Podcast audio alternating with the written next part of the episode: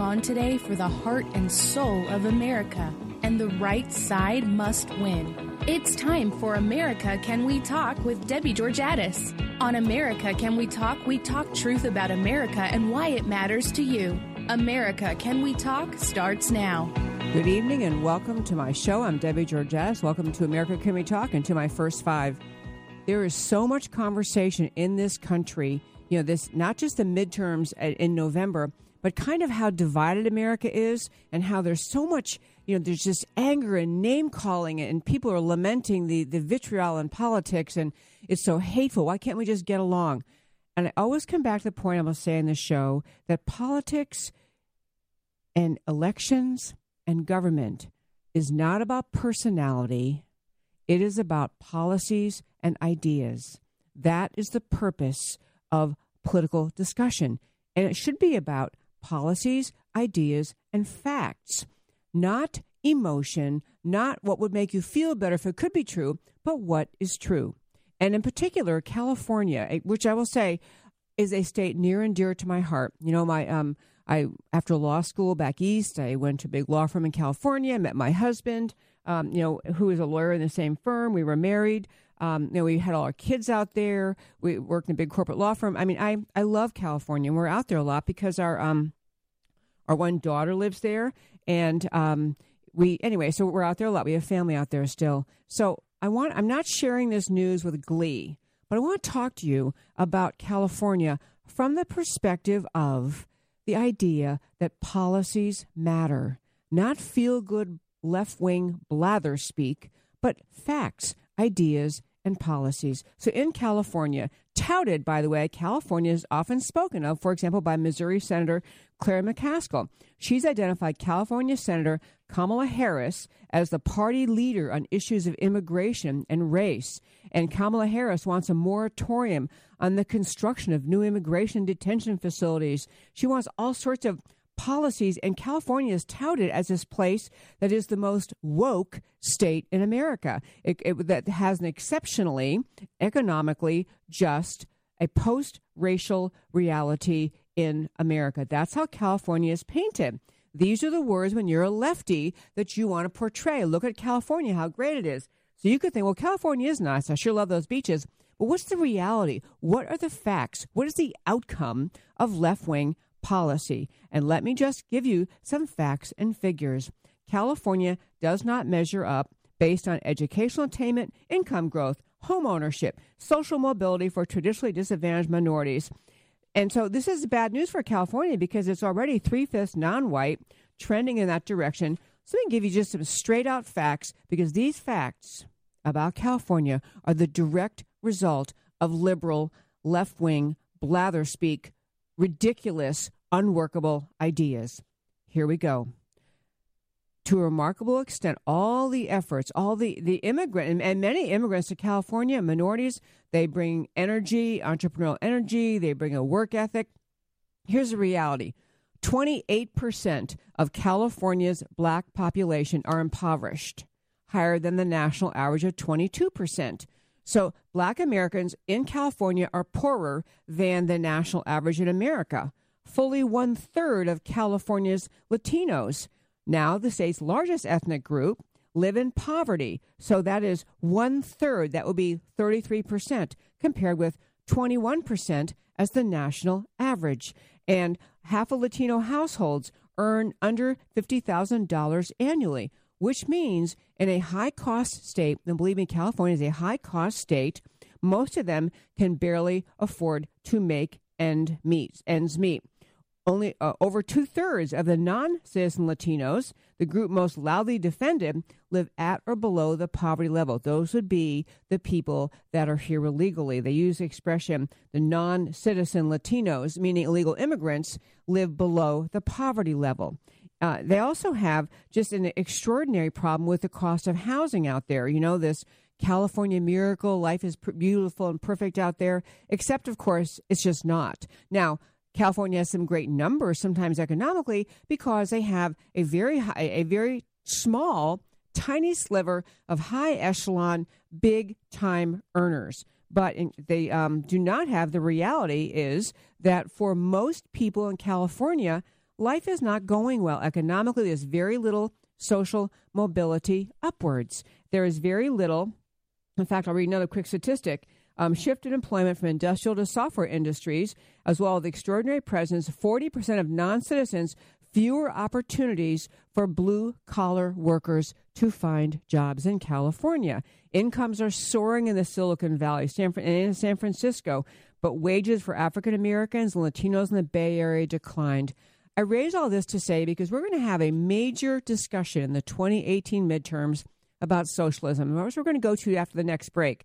What's, what socialism is, what Alexandria Ocasio Cortez is advocating, what her th- which she has the assessment of a you know third grader uh, in terms of understanding economics. We're going to get to her and other people supporting socialism because the argument is we're working to make life fairer. Well, California is the microcosm. If you want to just reject Venezuela, say, "Oh, stop comparing us to Venezuela. We're not going to be Venezuela."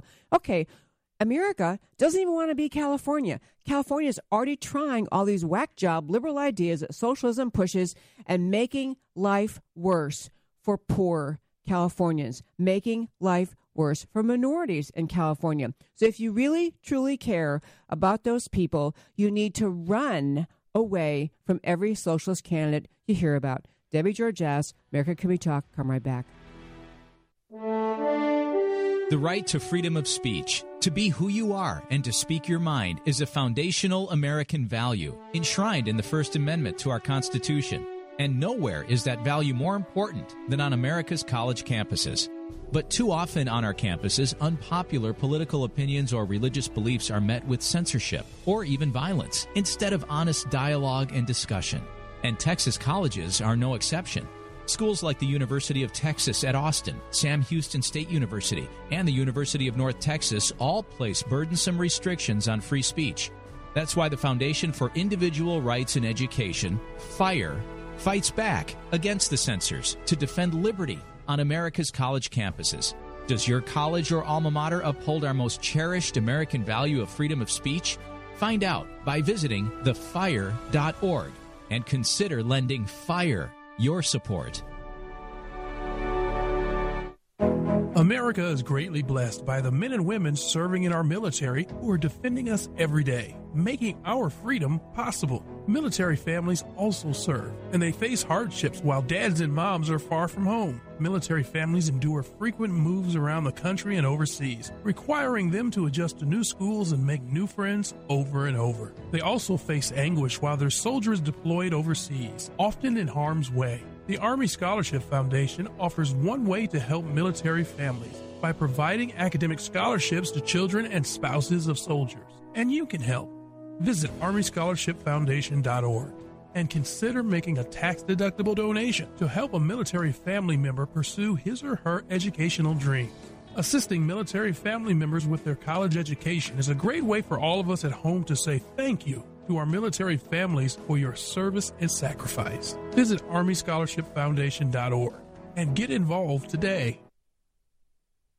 Our military and veterans have served all of us, defending our nation whenever and wherever duty calls. But at home, when their families need support, they know they can turn to Operation Homefront for help. Operation Homefront provides military families with critical financial assistance, transitional and permanent housing, and family support programs throughout the year to help prevent their short term needs from turning into long term struggles. When you support Operation Homefront, your donation will make a real difference because 92% of their expenditures go directly towards programs that our military families need most. Each year, Operation Homefront serves thousands of military families, families in your community, helping wounded veterans transition to civilian life, helping military families pay overdue bills when their loved ones deploy overseas, and helping them through their short term struggles. Make a difference today and help serve America's military families. Visit OperationHomefront.org. That's OperationHomefront.org. Do you dream of a better world? One where poverty and hunger are a thing of the past? What if you could make a real difference in the lives of those most in need? The solution to poverty is not handouts, but hope. The freedom and opportunity to use one's talents and resources for good. At Five Talents, we empower the poor to start their own small businesses. Five Talents works in some of the most difficult places in the world. With $85, you can help a new entrepreneur escape from poverty and build a sustainable business that helps her whole family. Can you think of anywhere else your gift can work that effectively? When you walk with Five Talents, you bring opportunity to those most in need. Join us in demonstrating the greatness of American generosity. Visit fivetalents.org today to learn about the impact you can make. That's fivetalents.org. F I V E talents.org. Can you hear us now? Can you hear us? And welcome back to America Can We Talk?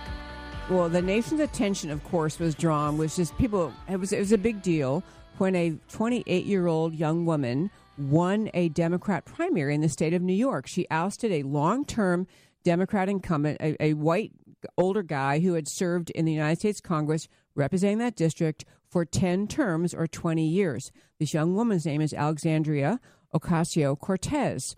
And I'm going to play a clip of her in a moment, but I want to just issue this huge word of caution.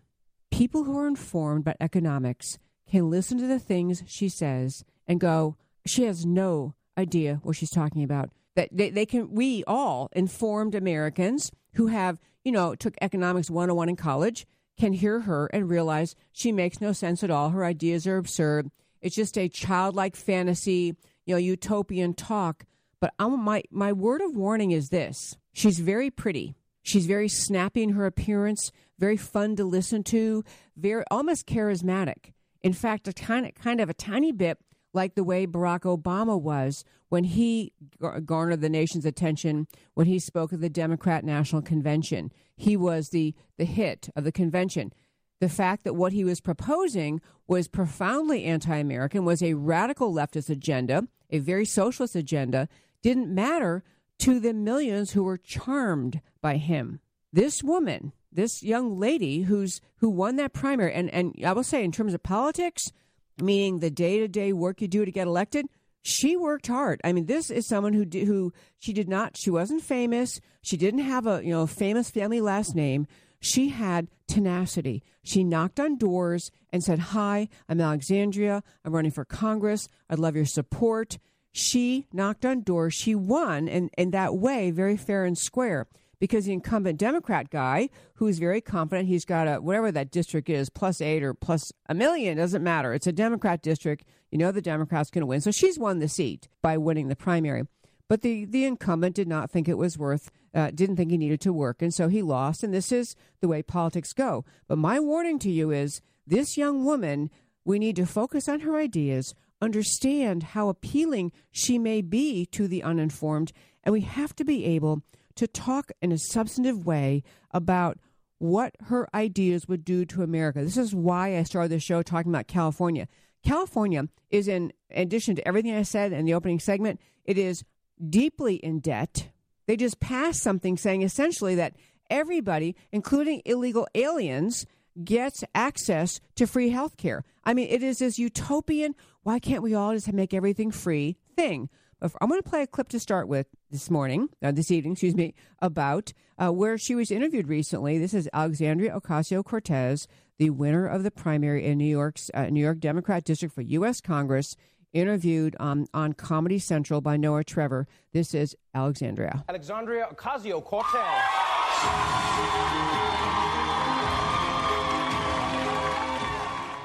How do you pay for these? You know, you always see people coming in with economic arguments, mm-hmm. and they say, look, these numbers don't really add up. You know, in order to get health care for everybody, this is what it would cost. Mm-hmm. That's going to be troubling. Even if you reverse the Republican mm-hmm. tax deal, that's only going to make up 5% of what we need to pay for Medicare for all. You know, uh, how do you pay for education for all? How do you pay for all of these, these ideas? So uh, this is an this is an excellent excellent question, and in fact, there's a lot of back of the envelope stuff based on our values. So, for example, I sat down um, with a Nobel Prize economist last week. I can't believe I can say that. It's really weird, but um, but one of the things that we saw is if people pay their fair share, if corporations and the ultra wealthy For example, as Warren Buffett likes to say, if he paid as much as his secretary paid, 15%, if he paid a 15% tax rate, if uh, corporations paid, uh, if we if we reversed the, the tax bill but went raised our, our corporate tax rate to 28%, which is not even as high as it was before. Right. Um, if we if we do those two things and also close some of those loopholes, that's two trillion dollars right there. That's $2 trillion in 10 years. And it's wide, one of the wide estimates is that it's going to take 3 to $4 trillion to transition us to a 100% renewable energy economy. So we got $2 trillion from folks paying their fair share, which they were not paying before the Trump tax bill. Right. They weren't no like they weren't paying that before the Trump tax bill. If we get people to, fa- to pay their fair share, that's two trillion in 10 years. Now, if we implement a carbon tax on top of that, so that we can transition and, and financially incentivize people away from fossil fuels, if we implement a carbon tax, that's an additional amount of um, of, of, a large amount of revenue that we can have. And then the last key, which is extremely, extremely important, is reprioritization. Just last year, we gave the military a $700 billion uh, tax, uh, budget increase, which they didn't even ask for. They're like, we don't want another fighter jet. Like, they're like, don't give us another nuclear bomb. You know? Right. They, they didn't even ask for it, and we gave it to them. And so a lot of what we need to do is reprioritize what we want to accomplish as a nation. Okay, if you thought if you just tuned in the middle and you thought that was like an eighth grader making a speech in class, uh, you would be actually giving her more credit than she's due. That is a future member of the United States Congress. As I say, that was Alexandria Ocasio Cortez who won the Democrat primary in, a, in, an overwhelmingly Democrat district in New York. She, so she's going to go to Congress. In fact, there's a very lengthy interview from Comedy Central uh, by Noah Trevor where she said many things I'm going to comment on. But I just wanted to give you a flavor of how she speaks. And I started the clip by letting you hear how exuberant the audience was. You would think she had, you know, cured cancer or done something actually uh, stunning. She won by hard work, she won a primary, but this is a woman who has no comprehension of adult life, no comprehension of what adult economics, what free market, free market economics mean.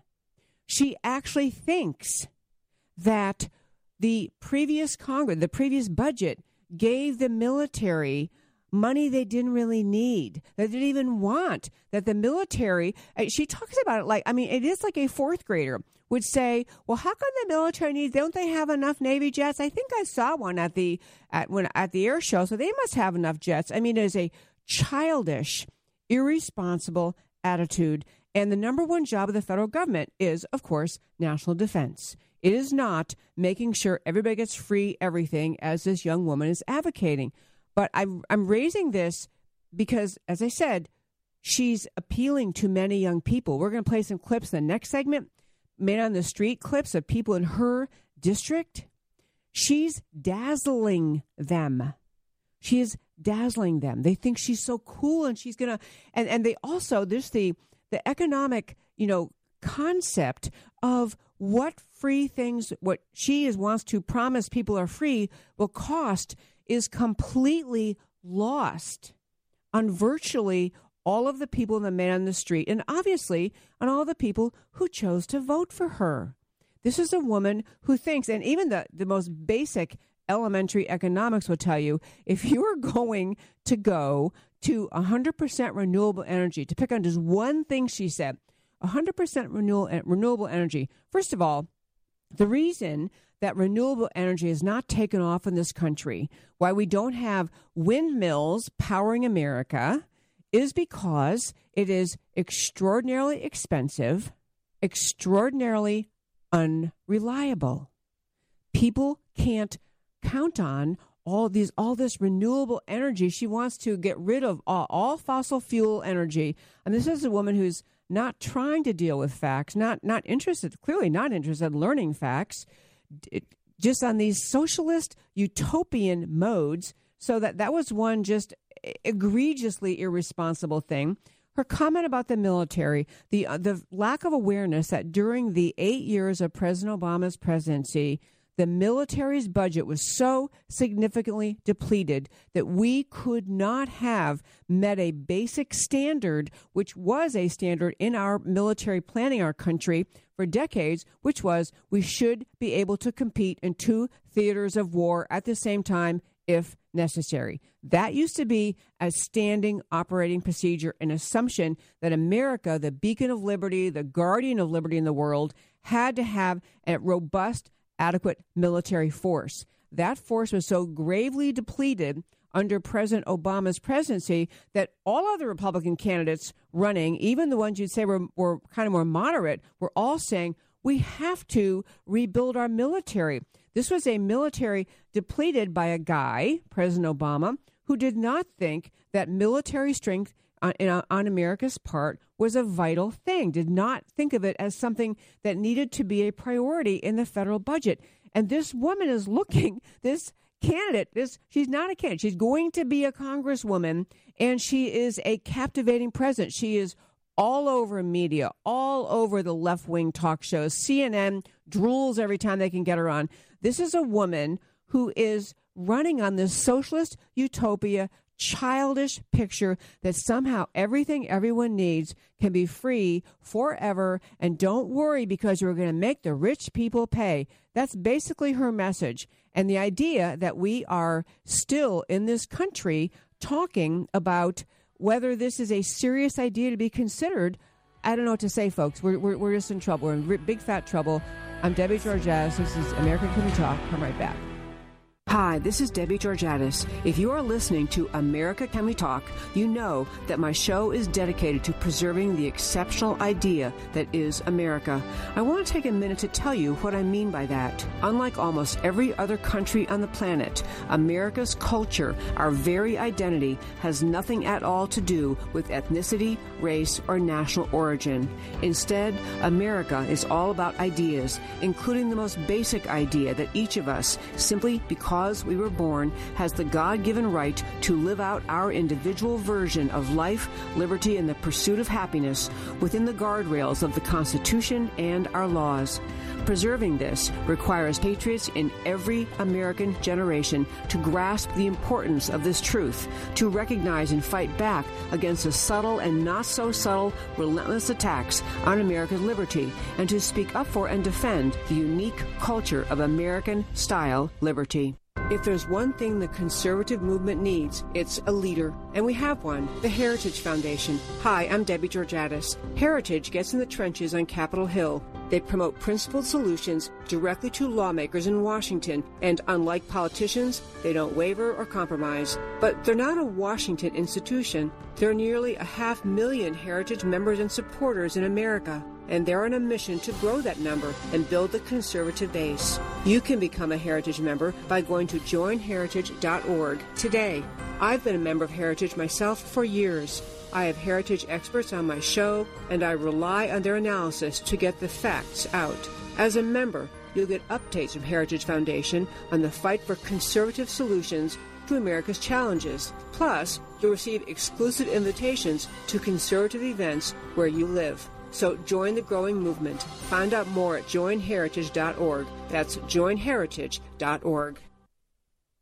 Texans have a long tradition of independence, and we don't like being told what to do, especially by liberal bureaucrats 1,000 miles away. That's why for 30 years, the Dallas based Institute for Policy Innovation has fought Washington's efforts to take more of your money and freedom.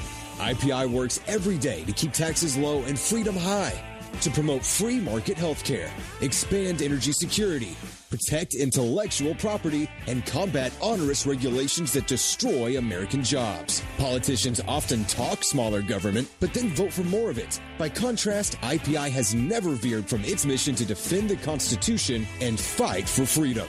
If you want to be informed about free market policies and solutions, go to IPI's website and sign up. All of their information is free for sharing.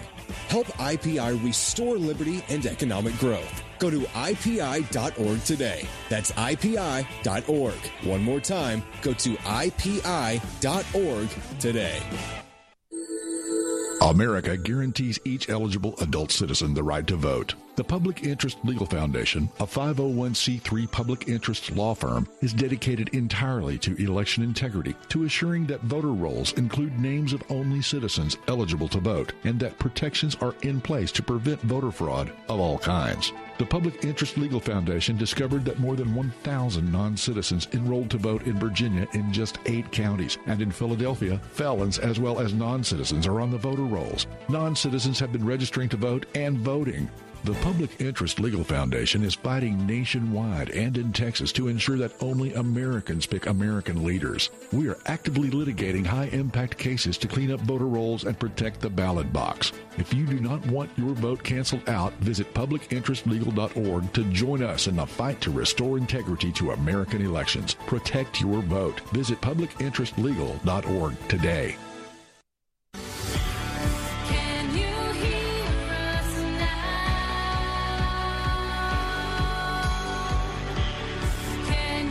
And welcome back to America Can We Talk. I really want to keep hitting on this socialism thing, folks, because it's astonishing. You think, you know, the years that many of us were, or at least when I was growing up, everyone in America knew that socialism was something that was just simply profoundly un American. And it is. But we're in a place now, we're in 2018 midterms where we had 2016 election cycle, Bernie Sanders. He kind of, I'm I'm not saying that socialist thought wasn't in America, prior to this because it was. I mean, the socialist thought's been around since I don't even know 150 years. I mean, as as long as whenever Marx came along, there has been some uh, strain strain of socialist thought in America, but it has always been recognized as un-American, left wing, out just off the American playing field. But we're now in that battle in this in this time in our country. We have young people thinking socialism is about sharing. We have young people thinking that it's just mean corporations that prevent everybody from having everything they need at all times.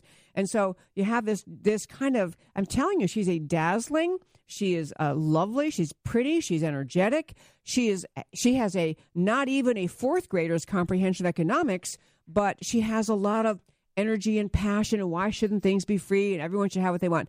I'm going to play a clip, just a few. This is a man in the street of people asking who were in her district, you know, what do you think about her? What do you think about her ideas? Why'd you vote for her? This is uh, that clip, whatever it is. I'm Calvin Phillips with Campus Reform. Today we're in Alexandria Ocasio Cortez's congressional district talking to her supporters about democratic socialism. Is it any different from regular socialism? And who's going to pay for all this free stuff? Let's see what they have to say. Uh, Alexandria Ocasio Cortez, just elected, 28 years old, uh, self proclaimed democratic socialist, which has a lot of people talking. Uh, what are your views on her so far? Um, I mean, I've heard only positive things. We love her. Yeah, we do love her. We've, I voted for her because I'm from Queens. Uh, it was great. It's a breath of fresh air, and I hope it follows through into November. I like her spirit and um, that she's very different. People tend to freak out when they hear the word socialism like applied to anything. Um, and why do you think that is? I think there's this old way of thinking about it. What do you think the government should be subsidizing? Um, so her platform includes um, free health care, college tuition, the minimum living wage, housing as a human right. Are those things that you think the government should be providing for people? Absolutely. Uh, are those things that you would support? Yes, it is. Are those all things that you would support the government subsidizing? 100%. Or I feel like everyone should have like um, free um, education and health care. How are we going to pay for those? Oh God. I mean, Us. us, I guess. Who, in your mind, should pay for all of the free things? All of the free things? Well, some of it should come from taxes, but the government should pay for it. But the government is funded by taxes. Yeah. I don't know where the money would come from, but they can figure it out. Okay. More taxes on the rich people. yeah, for sure, man. Like they can afford it. Tax corporations, let's tax the 1% and find a way to support a living wage. The people with a good idea and a good reason to spend their tax money wouldn't mind actually paying more taxes. There are so many of these countries out there that are employing a lot more socialism in their government and into their politics, and they're doing really well. So, is Venezuela doing that? Ooh, I don't know too much about Venezuela, honey. I think they need to. I mean, are- are they still communists right now? So there's technically socialist. Okay, okay. Look at other countries. It works. Like other countries, you pay higher taxes, but your government takes care of you. So when you see the social system failing in Venezuela, does that concern you? I mean, Obviously. My family's Cuban, and like I've seen the downfall of like extreme leftism. but also like I see how it like boosts the community and like it has its up and downs, and I think we can definitely learn from history on that terms. Okay, that was not a comedy routine.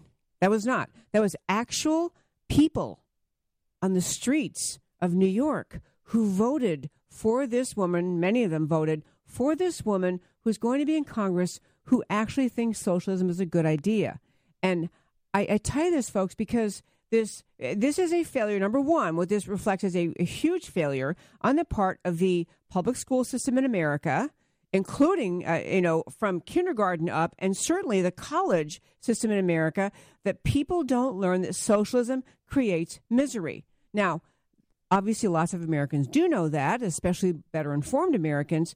But this whole la la land, everything should be free. Everyone deserves to have a living wage, and she's she's for universal basic income. She is for um, this whole idea that your health care should be free and your education should be free, and everyone's entitled to good housing. And the, and the, and you heard that one person saying, "Well, you know, the taxes can pay for some, and the government pay for some," as though the government has money that isn't coming from taxes, which it doesn't. I mean, that was like big news to a lot of people, sadly. And some of these men in the street was that the government doesn't really have any money unless it takes away from other citizens in taxes.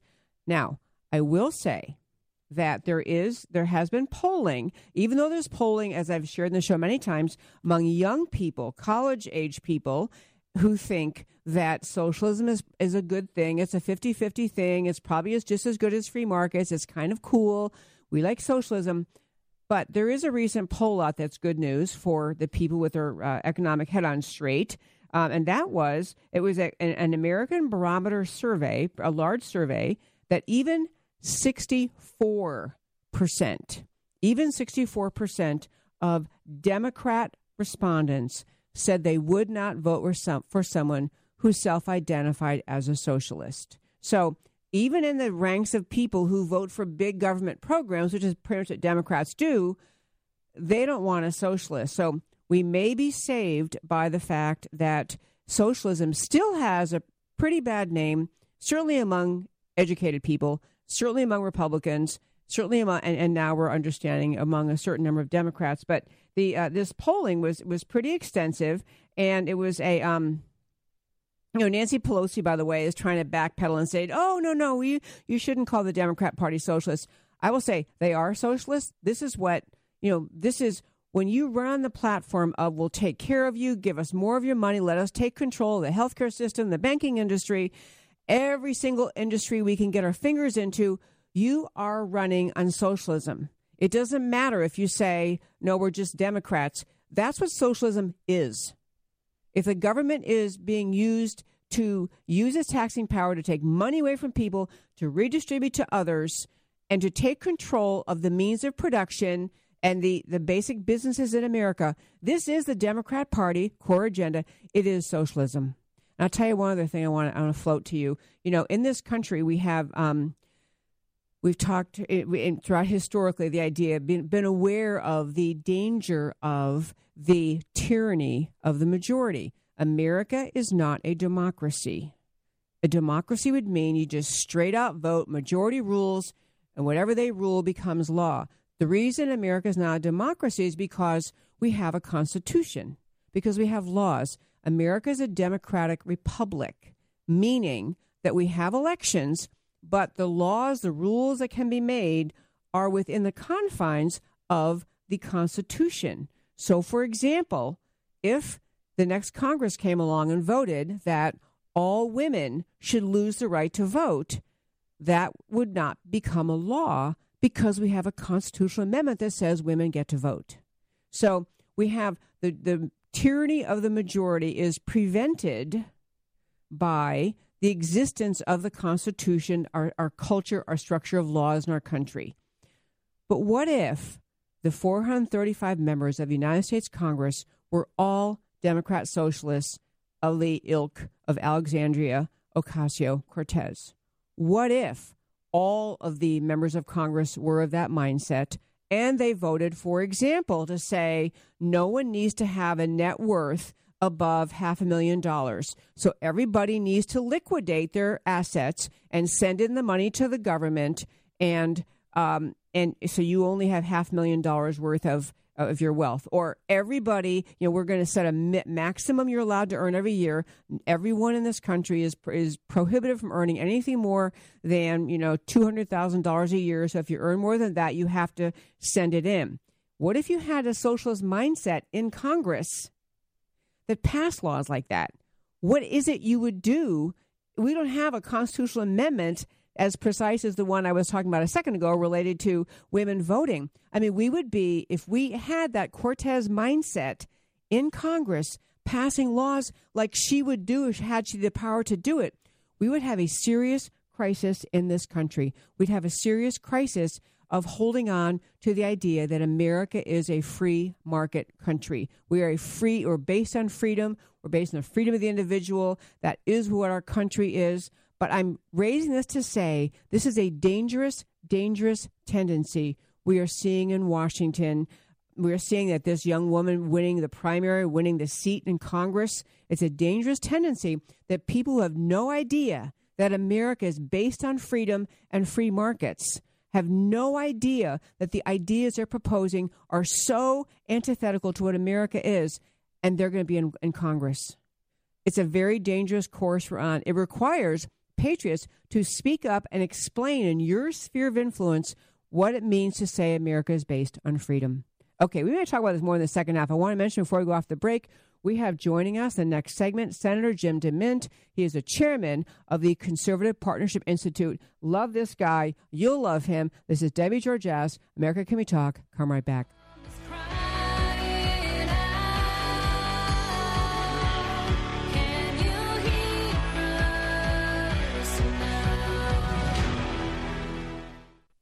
America faces unprecedented threats to our national security. The Center for Security Policy, based in Washington, D.C., is a national leader focused on the organization, management, and direction of public policy coalitions to promote U.S. national security. The Center is a special forces in the war of ideas, dedicated to identifying opportunities and challenges likely to affect American security and acting promptly to ensure that they are the subject of focused national examination and effective action. The Center enlists support from executive branch officials, key legislators, and other public policy organizations and brings these teams together to develop and shape policies that will keep America safe. Check out centerforsecuritypolicy.org for the latest news and developments brought to you by America's leading security experts. Becoming and remaining informed is one of the best ways every citizen can be a part of the mission to keep America safe. That's centerforsecuritypolicy.org.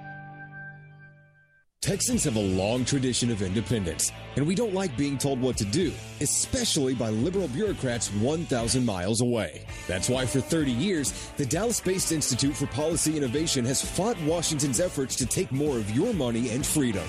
IPI works every day to keep taxes low and freedom high, to promote free market healthcare, expand energy security, protect intellectual property, and combat onerous regulations that destroy American jobs. Politicians often talk smaller government, but then vote for more of it. By contrast, IPI has never veered from its mission to defend the Constitution and fight for freedom. If you want to be informed about free market policies and solutions, go to IPI's website and sign up. All of their information is free for sharing.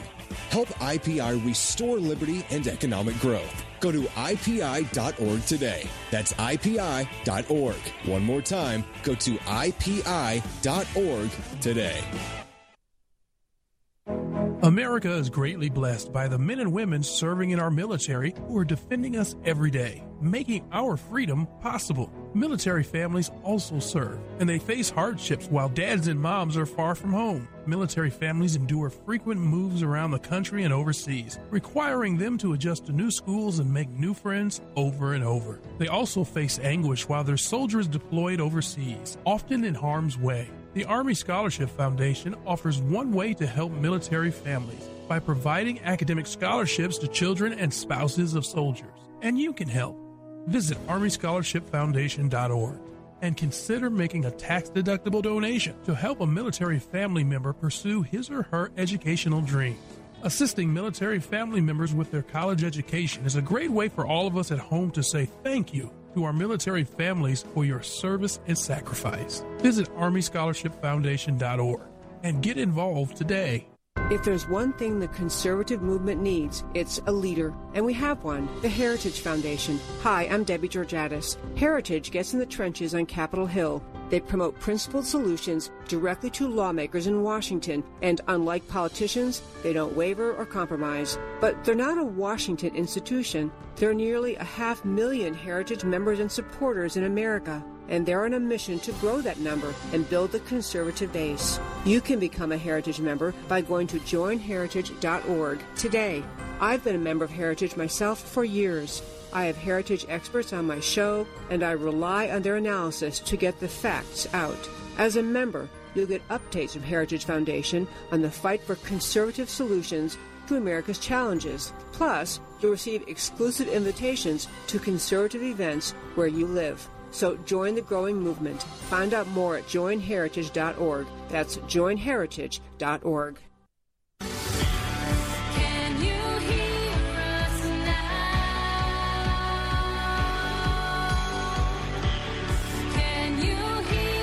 And welcome back to America Can We Talk. This is Debbie Georgatos. So glad you've tuned in. And um, for this Sunday evening, and as I mentioned before our break, we have Senator Jim DeMint joining us. And uh, I know we have him online. I want to give a very, uh, just a really excited and solid um, introduction for him. He is currently chairman of the Conservative Partnership Institute. It's based in Washington, or CPI, uh, Conservative Partnership Institute, based in Washington. But as a very quick background, Senator DeMint served in the United States House, uh, representing a district in South Carolina from 1999 to 2005, and in the United States Senate from 2005 to 2013. Every conservative in America is aware of and grateful for him because he founded, among other things, the conservative, the Senate Conservatives Fund, which basically works very hard to get other conservatives elected to United States Senate. He was the uh, author of and and mover and shaker for many important policy issues in the Senate. So he's just been uh, he's been on the battle lines in America, pus- uh, pushing conservative ideas. So now I want to have him tell us about his new job. So hope that a little bit long. Sorry about that. So good evening, Senator DeMint. Well, Debbie, thank you for that uh, gracious introduction, and uh, uh, very excited to be back on your show. And thank you for what you do um, every day, every week, to let folks know um, what's really going on in, in Washington and how they can make a difference. But um, I do appreciate the opportunity to tell you about the Conservative Partnership. As, as you mentioned, I, I worked for years to try to elect better people to the House and the Senate, and I'm still doing that. I'm working with the House Freedom Fund and the Senate Conservatives Fund as a volunteer to help raise money for the folks who are trying to do the right thing on the inside. But what I've seen over the years, Debbie, is uh, we we spend a lot of time and effort and money electing good people, only to see the system chop them up once they get there.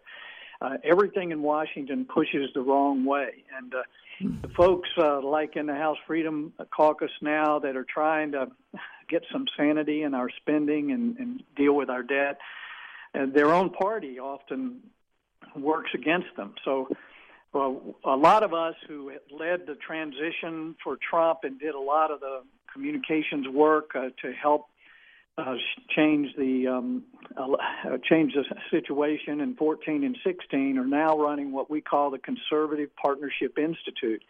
We, we've just opened, Debbie, what we call the Conservative Partnership Center, a large building behind the Library of Congress where we've got a number of other groups there with us that can support members of Congress once they are elected. There are rooms for members of Congress to meet, to to have fellowship, and my role is to help develop consensus on issues so that we have more leverage to push our ideas in the right direction. And in that same building are other groups that can help them. There's some, uh, like the House Freedom Fund and the Senate Conservatives Fund, have offices there to help them with their their reelection. Uh, we've got some state groups like Texas Public Policy Foundation and, and Empower Texans there who are working on a number of national issues, particularly just federalism, moving things back to the states, uh, which is a big support to a lot of the initiatives the members are working on there in Washington. So our job is to take care of the good guys and girls once they get to the House and the Senate, as well as help them staff their offices with good people to train their staff to make sure there are good people around them. Uh, so um, that's what we're doing now, and frankly, it's the most fun thing I've ever done. Uh, it, it's I can roll up my sleeves and get back uh, on the uh, in the in the fight with the congressmen and senators um, that are doing uh, the Lord's work up there. Uh, so I appreciate the chance to tell about it. Anybody wants to know more about it, it's at conservativepartnership.org um, on, on the web, and um, so we'd we'd love to have people sign up and get our emails to find out what we're doing. That was a great description. I actually have a list of questions I was going to ask. You've hit most of them, but I want to go back to this uh, area you're describing where this Conservative Partnership Center is. First of all, it sounds like the center of gravity for conservatism in Washington. I mean, T, we, as you likely know, we're in Texas. The Texas Public Policy Foundation is, well, they advertise on my show. They're just among the most extraordinary state based think tanks. Empower Texans is just knocks it out of the park over and over and over on policy issues in Texas. So you've really got some strong conservative uh, thinkers there in that building, and along with all of your team. So, but that group, to be sure, clear about that, that is for members of Congress or the Senate to come to you and to try to outside of the um, halls of Congress to actually work through policy thinking and decisions and get to clarity on policies. That's the purpose of that thing, that group. Yeah, yes, it is. It's. Um, I mean, it, people would be surprised how isolating it is to be a congressman or senator.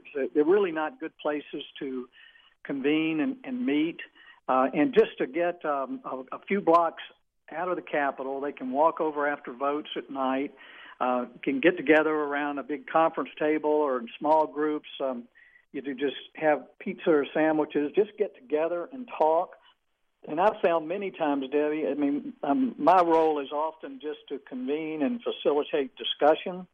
We're not pushing particular policies. Uh, these conservatives know what the right policies are, but many times they have to sort through the the, the sweet spot. In effect, what is what is the um, uh, the, the common uh, areas that they can all agree on so that they can go to leadership and say, okay, we've got 40 votes, we can turn those into 100 votes if we do the right thing.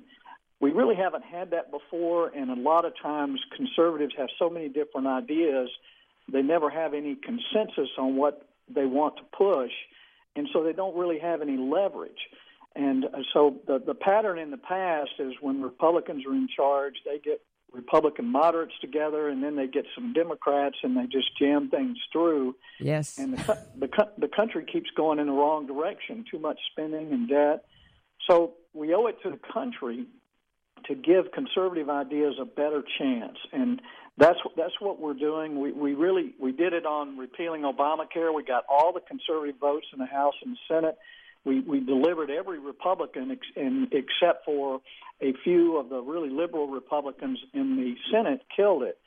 But on Yep. the tax bill, we really helped to develop consensus, and now we work with the administration, the House, and the Senate, just to help everyone realize to realize what is um, what can we get through? What are the common denominators to get something done? So the the tax bill wasn't what I wanted. I've been working on flat taxes and fair taxes for years. Yep. But but we did get we got something across the finish line that's helping the economy, and that's the kind of thing that we want to do. But we also want to make sure that the, the members and their staff you know, have a counterbalance plump. It's a place that's trying to take care of them, make sure there are folks around them that can help them get reelected, uh, and and there are a number of uh, House Republicans, conservatives that are in very tough races. So uh, I would encourage folks to go to the House Freedom Fund uh, website and, and do what they can to help the, the warriors up there.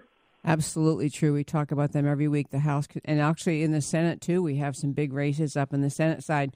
You mentioned staff, and I was going to say something about that. That you help people in Congress, House or Senate, to identify, especially if they're new, they're newly elected, to find help and hire staff. I heard a story about a um, very conservative, um, newly elected senator who went up to Washington, and he was actually telling me the story how you know the how the uh, powers that be in either side, House or Senate, are happy to offer to you. Say, oh, now that you're here, Senator, you know, here's a good staff. Here's a person you could have for chief of staff. They they recommend staff to you, and part of what they're doing is kind of creating a, a bubble around you or a, a, control mechanism where you think you're just getting help, but, but they're actually, the, the staff may be more aligned with the establishment, more aligned with just the party line. And so you, you're kind of fighting your own staff. And so this person telling me the story said he said actually I'm I'm going to I already have my staff and he had he'd worked ahead of time and gotten a staff lined up. So that is a brilliant brilliant thing for Conservative Partnership Institute to offer. I love it. Well, I've just seen so many of the folks that I helped elect just put someone in their office, like you said, it maybe is recommended by leadership. Uh, sometimes it can be a K Street lobbyist. I saw that with one senator, and and when help. you have when you when you have staff in your office that wants to one day work on K Street, they're always going to be pushing to do special favors and more spending. And like you said, they become an instrument of the swamp or of leadership to push you in the wrong direction. And so, uh, really, over half of the battle in Washington is get good staff around you. Like uh, Ted Cruz got good people around him, and uh, yes, and he, he, did. he, he carried a lot of water by himself, and that's one one thing we're trying to keep members not to do is whenever you're a solo act, they're going to they're going to take you down, no matter how good you are. And so, when we were working with folks to to try to get um, McConnell to cancel the August break until they got the funding done, it, we there were there was leaders in the Senate that got 16 people to sign a letter, um, so they weren't marching out by themselves. And so, getting people to, to to develop more of a consensus is the only way to get something done without marginalizing yourself. And a lot of that does get back to good staff. And if we can get staff that know each other in the House and the Senate, where they're working together and trying to build bridges, we can get a lot more done as conservatives if we've got staff uh, kind of um, plowing the ground in advance. Okay, so almost out of time. I did want to ask you. So this new organization, and actually, when did this your CPI organization get founded, or how long have you been around?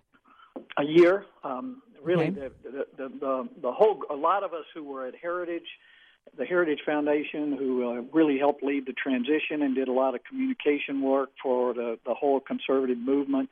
Uh, we all left, came and started a new organization because there, we just saw no one else is doing this the whole idea of partnership is not to duplicate what anyone's doing. We partner with other groups who are doing the grassroots groups.